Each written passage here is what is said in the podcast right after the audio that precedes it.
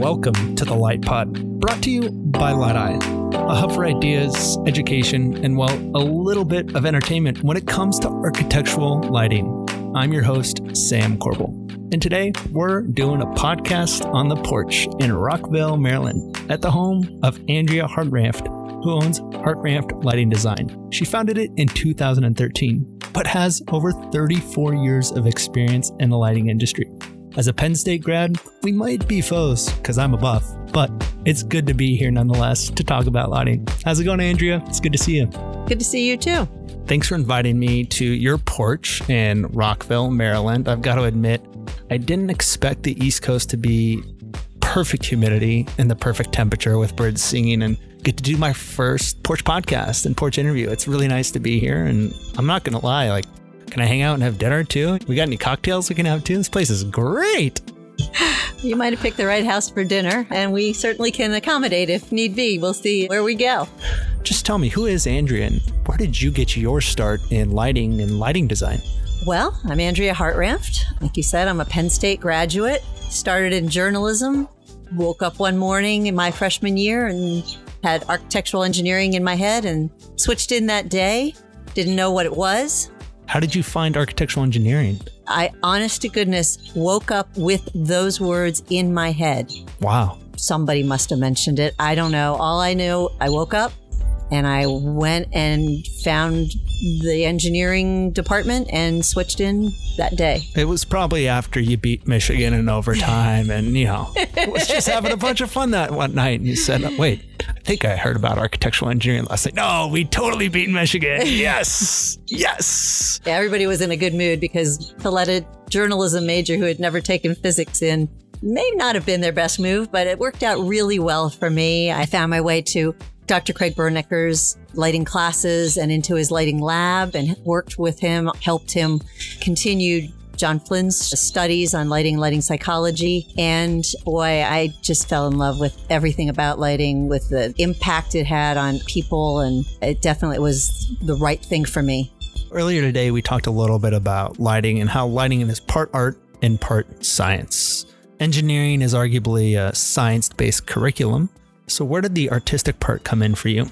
It's funny you put it that way because there's creativity in everything. Obviously, the art part of lighting design is the design part, thinking about the architecture, finding ways to aesthetically elevate the architecture and energize the space to make it as good a lighting environment as it can be. But there's creativity in the technical side as well, in the problem solving. I mean, it's a very appealing profession to be able to use the art side of your brain and also stimulate the science part of your brain to solve problems and figure things out and use math and physics and all the things you studied in school that people say, oh, I'm never going to use this, but you kind of do, which is exciting. I agree. I mean, architectural engineering definitely lends itself to that form of creativity. And it's interesting because it's arguably one of the biggest feeders for our industry in terms of a defined curriculum. But people come to lighting from all over the place some artistic backgrounds, some engineering backgrounds, some sales backgrounds. Some probably actually have a journalism background and they find themselves into lighting for one reason or another. What was your first move into the industry as a professional out of school? Well, I started at a small engineering firm working in the electrical department, doing electrical design and lighting design, and pretty much continued that all the way through my career until I went to work for Candy Kling, CM Kling and Associates back in 1995. Seems like forever ago now. I had made the decision that really lighting was all I wanted to do and all I really wanted to focus on. And I did enjoy the problem solving aspects of the electrical side of design, but I knew that I needed more from a creativity in design standpoint. So that was the route that I took. In lighting obviously offers a lot of opportunities to be creative. You hear the sayings paint with light. You hear people talk about how light can shape a space. I always tend to argue you don't turn the lights on, you can't really see anything. And luckily, we have one of the most beautiful light sources that naturally rises and sets every day that we're experiencing outside today. But as we dive into lighting, and we talk about how it can create these emotions and opportunities. one of the most interesting things is there's a whole business that's built around lighting. And there's lighting designers, there's people who say they do lighting design, but they don't have lighting design in their title, which is also a very interesting concept. And there's both benefits and downsides to that as well. And then there's manufacturing, and then there's a whole supply chain and everything else.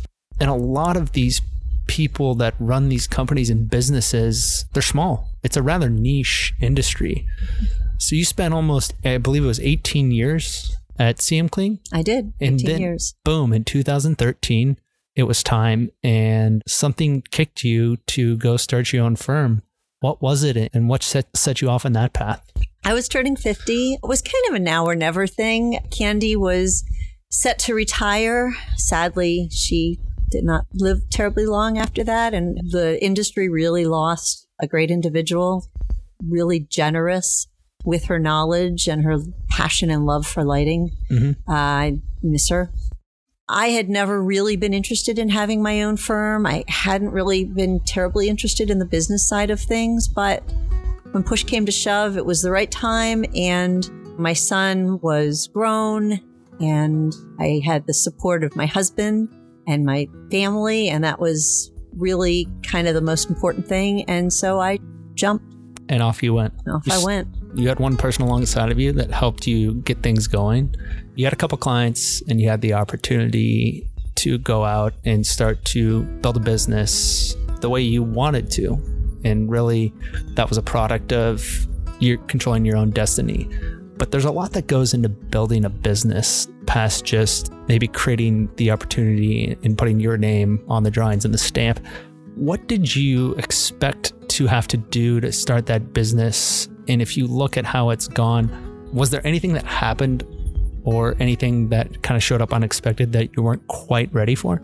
I had no idea what I would have to do. I, I'd be really, really honest.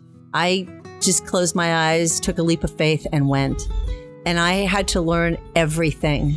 I had to learn how to manage the money in the firm. I had to learn about insurance. I had to learn to work with a bookkeeper. I had to learn that you really do trust your lawyer, which I learned the hard way, but I learned. I had to learn to manage people.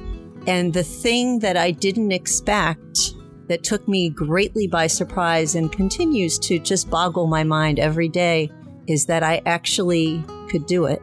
I enjoyed it and the company grew. That was not an expectation. I didn't go in saying, I'm going to take over the world. I'm going to build. I had no real thoughts about, I'm going to be a company of nine or 30 or 50. My thoughts were, how am I going to pay the person who works with me every time it's time to pay her? So let me get this straight. I mean, you're 50 years old, you have a lifetime of experience in the lighting industry, and you start your own company with very little knowledge of what that means because obviously you've been on the design side, you've been on the project management side, you've been doing so many things. You jumped off a cliff not knowing what was going to come, but you did it anyways. And you've been in business for seven years and you're growing. What do you think has driven that success? Being surrounded by people that are really good at what they do, that support the company, that are personally, and I don't mean financially, but personally invested in the success of the company, having support from family, being humble, being kind, being respectful. I mean, those are such simple things, but man, they are about the most important things in business I can think of. Not being a doormat, I know how to say no. I know how to raise my voice when there's an issue and be heard. I think humility and fearlessness are the things that I expect from myself and I look for in the people that come to my team. It's only natural that you would be fearless starting your own business, selling off into the unknown. I mean, you've set your company up in a way that it operates different from most. What led to your company being set up the way it is? And in case anyone's wondering, Andrea's office is everywhere. All her employees work from their homes, but they all very much work together and, as we know, have been very successful. I have people in Boston, New York, DC, Charlotte, and Atlanta. The company was built person by person. Each one brings a skill set that I most assuredly do not have. to sing some praises if I'm allowed to do of that. Of course, of course. Paula up in Boston, Paula Ziegenbein. I've known her forever. She is brilliant. She is technically beyond astute. Her design sense is spot on. I just simply cannot say enough for her. She hit the ground running in Boston. We had no presence. We had no real name there. And she built us into a name in Boston. And I'm eternally grateful for that. Our newest team member, Catherine Leskowat, she is brand new to the firm and I am just so thrilled to have her on board. She has such a great way of presenting information and looking at projects from an overall bird's eye view and then detailed focus in that I just feel so very secure having her on a project down in on Long Island in New York. Kim Daly, wonderful, just steady, even knows her product is really good. She's so patient. Oh my God. At just working through things with clients and making sure that they have what they need. And I don't really have to think about what she's doing or her projects because I know she's got them. Down here in DC, Nora Ludden, who works with me, She's also very new to the team. Nora did not have a lighting background. She was actually in my one credit lighting class and I liked her poise. I liked her way of being. And I thought that perhaps she might like to learn about lighting. And so she joined our team and really had no background in it, but has hit the ground running and is just sucking up every bit of information she can. Jessica Cremidas, also in DC, she adds theater and exhibit design things that we touch on in our designs. We add theater to our approaches, but she really knows her stuff. And I just, again, am just so grateful to have her on the team because it's an additional sort of gap that she fills that I'm very grateful to have filled and, and filled in a very intelligent, insightful way. And then heading down south, Sarah Boyer came to us out of California, working in lighting design out there. No detail is too small for her not to pay attention to it. My favorite thing, Sarah, when she first started with the firm, we'd have manufacturers come to visit us and she would take notes and the notes would come to all of us in an email. I mean, she just keeps everything grounded, has great design sense. Also, we have Diane Rodriguez in yeah. our office. She's sort of my my rock. She had her own firm years ago, then worked for an engineering firm for about 10 years in Indianapolis and when she was ready, she basically sold everything, mm-hmm. left Indianapolis, and moved to Charlotte to join our team. And I, again, am grateful because she's a wonderful sounding board as well for me to talk about the things that go into having a firm. And sometimes she settles me down when I'm not so very settled. When you're excited. Over caffeinated, I suppose. Absolutely. And then finally, Katie Moser down in Atlanta Katie started up here with me in DC, did a very short stint in Boston, and now she's happily ensconced in Atlanta. And she came to us via SCAD. She was in California, I believe, at the time. Sketched some beautiful historic fixtures for me by hand, and I was sold. And she's been working hard and learning. She came to us out of interior design, and she rounds out our team in a lovely way. And I am very grateful. I think it's awesome that you're so grateful for all of your employees. I mean, who isn't happy to have a good team surrounded by them? And they say, and I believe you said it, surrounding yourself with people that are good, that may even do things better than you, is ultimately what leads to a successful company. But what's interesting to me is we're in design when we talk about lighting design and lighting designers clients as architects and everybody's in a studio or an office and they talk about collaboration and everything else. None of your people are in one single studio. As a matter of fact well they're pretty much all in the same time zone but they're in different states. They have their homes. I'm sure there's some flexibility that that provides for them. Did you decide to do that or did it come to you that way it just came person by person. We started out as remotely operating and we made it work. So I wasn't daunted by the idea of adding Paula in. And then it just kept going. I had known Paula forever. I had known Kim forever. You know, and the idea sort of struck me that Kim might be a lovely addition to our team as well. And I broached the subject with her. I knew that we were going to have to figure this all out, and we have all figured it out together. I would say some tools have helped with that. I would say, unfortunately, the situation in 2020 has really taught us how to use tools that we had used maybe more sparingly, like Zoom or, you know, whatever. We always talked by phone. All of us would get on phone calls. Occasionally we'd get on Zoom calls, but we always just found ways to share information, whether it was Google Documents or whatever it was. But now our morning call is a Zoom meeting. Our, you know, happy hour on Friday is a Zoom meeting where we collaborate on Slack. You're the- really just name dropping tech here. I mean, they've got to love you for it. yeah, tech has solved a lot of problems. It solved a lot of problems or provided a lot of opportunities because sure. it's kind of nice. You see everybody, you see their homes, you see their pets, you meet their family that you probably would have done if they worked all in one office. Yeah, you've become your own family. Absolutely. Yeah. 100%. I mean, you don't spend eight hours a day every day talking with people and not care about them as who they are as people in their lives and understand that they are more than just the firm that they work for. It's been interesting to watch now that we're nine. It's funny on Zoom calls where it's kind of like the Brady Bunch, you know, yeah. we, we have all of us. The things that I'm loving that I'm seeing happening are collaboration without me, which is what I want because there's going to come a time where, you know, I'm not a spring chicken anymore. And a very wise man had said to me, and he'll recognize himself if he listens to this, but you can do the business or you can run the business. My job now is to run the business. I support the doing of the business, but the people that I have in place that do the business do it very, very well. What I think is absolutely intriguing and fascinating and awesome. You've executed it to a T this remote work concept, which today people push and pull on. Some people say, Hey, I want remote work. Others say it's not possible. The current situation with the pandemic of COVID 19 has forced a lot of people to work from home to stay safe. You were ready for that. You prepared for the future, but did you know that you were preparing for the future? No. I was going to say, if you were, I'd like your crystal ball, please. Well, I, I would like it too because I, there's some stocks I'd like to find out about.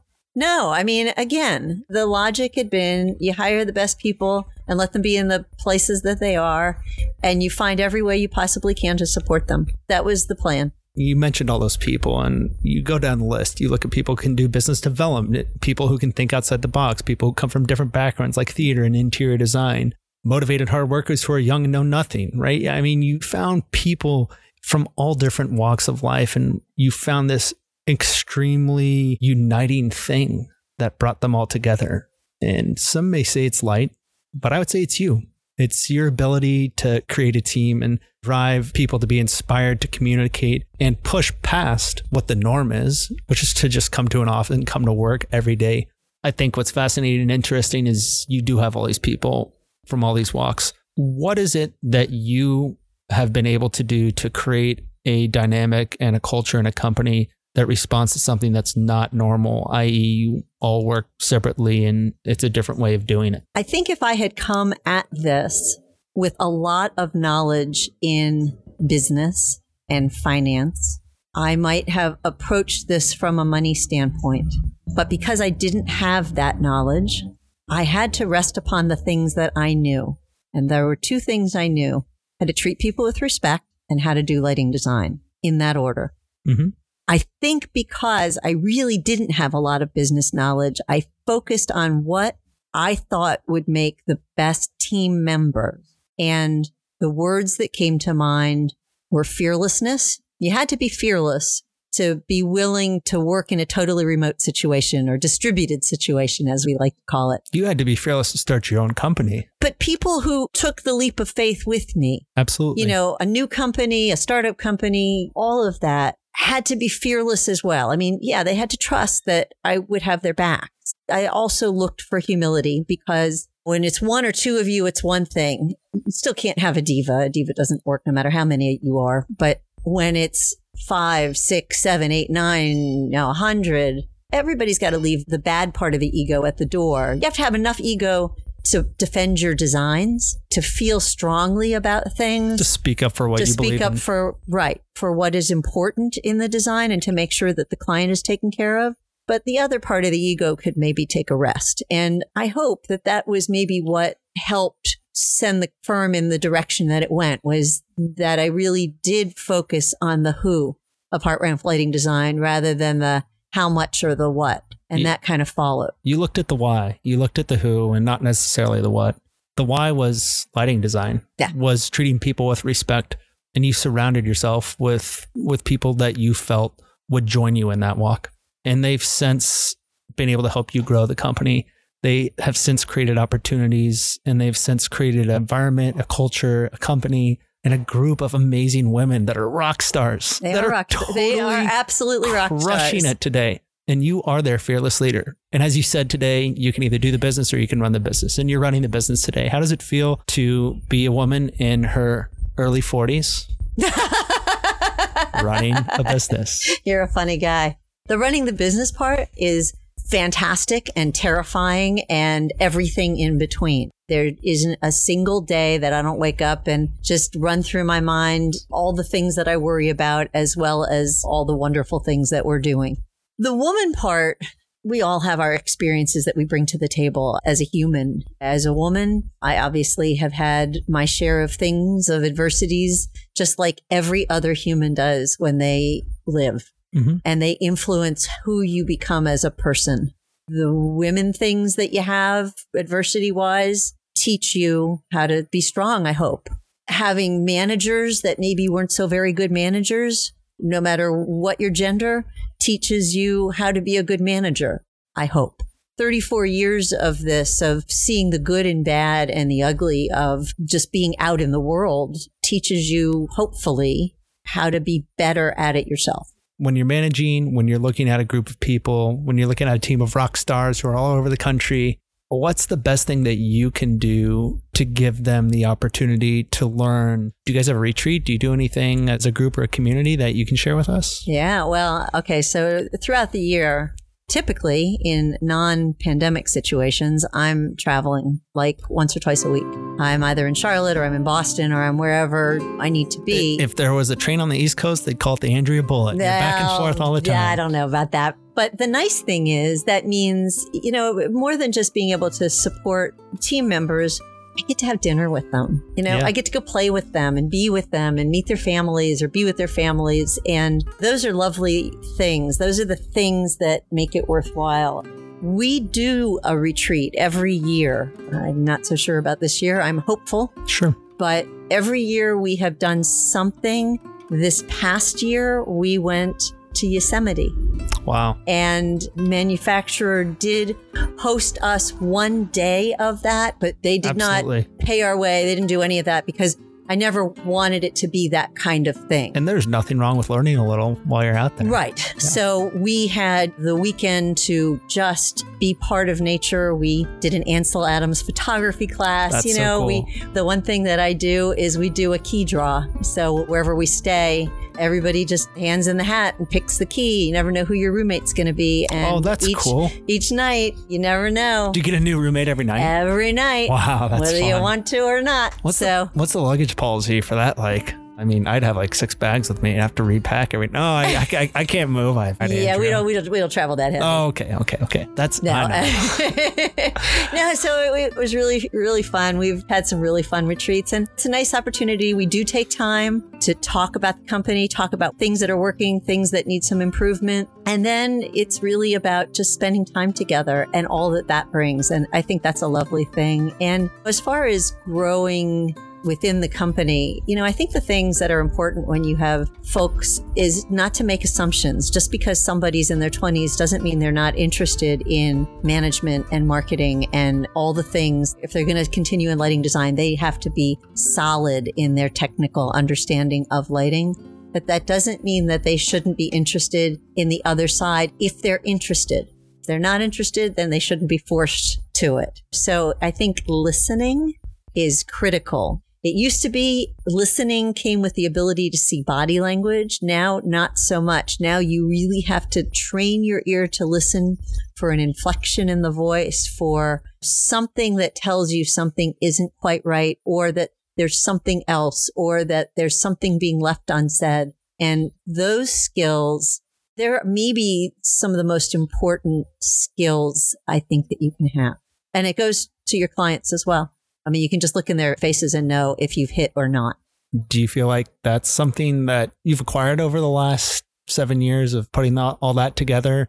Or is this a lifelong learning process for you? Absolutely lifelong learning. I think about this a lot now sometimes I'm a little bit surprised at the ease that some things come to me. Other things are will always be a struggle, but plenty of learning ahead and behind. But there's certain things that over the course of your life you get a comfort level with and you develop sort of a gut for and that if you're careful and you're paying attention, you can really learn to trust. Trust your gut. Trust your gut it usually won't send you down a wrong path. And if it does, maybe it's an opportunity. Well, your gut is who you are. And, yeah. and if you trust your gut, you're ultimately going to chase probably who you are, what you like, what you want to do. And like you said, you may trip, you may fall, but you can get back up and you can keep going. Andrea, you've obviously built a company. You have seven years of experience behind you. You have many, many more to come. You have a team of rock stars. I'm sure you're going to continue to grow and everything else if you could give any advice to anybody that is listening to this that may be curious about what it's like to step into the unknown and what it is to be fearless and how it feels knowing you've done so much, but you had no clue what you were getting into, would you do it again? In a heartbeat. Yeah, I was easily after marrying my husband and having my son, the best thing I ever did. Couldn't have predicted one way or the other at the time, but absolutely no regrets about doing it and the path that it's taken. That's awesome. And if I was to give any advice to anybody thinking about doing anything that scares them, take a deep breath. Trust your gut. Trust your gut. And if it isn't an absolute yes, then it's a no. But if it is an absolute yes, then jump with both feet. Andrea, you've jumped. It's awesome to catch up with you. It's so much fun to learn about your company, your history, your passion for lighting, and I wish you all the best in the rest of 2020. Thanks so much for having me onto your porch for the first Porch podcast. My absolute pleasure. This has been a blast. What's the best way people can get in touch with you if they want to talk more or have any questions? My website is a great place to start, hartranftlightingdesign.com. That's a lot to spell. So you can email me at Andrea at adhlighting.com. That's probably your best two ways to get a hold of me. And I'm usually on the porch at night if it's a nice night. So awesome. Well, thanks again for catching up. Stay healthy, stay happy, have fun, and we'll talk to you soon. Thanks. See you. Bye.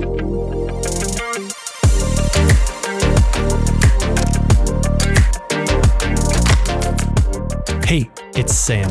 Real quick, if you enjoyed this podcast, do me a favor head back to the platform that you listen to and click like or subscribe.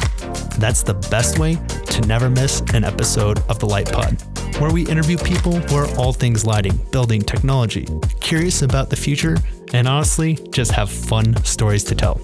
Until then, see ya.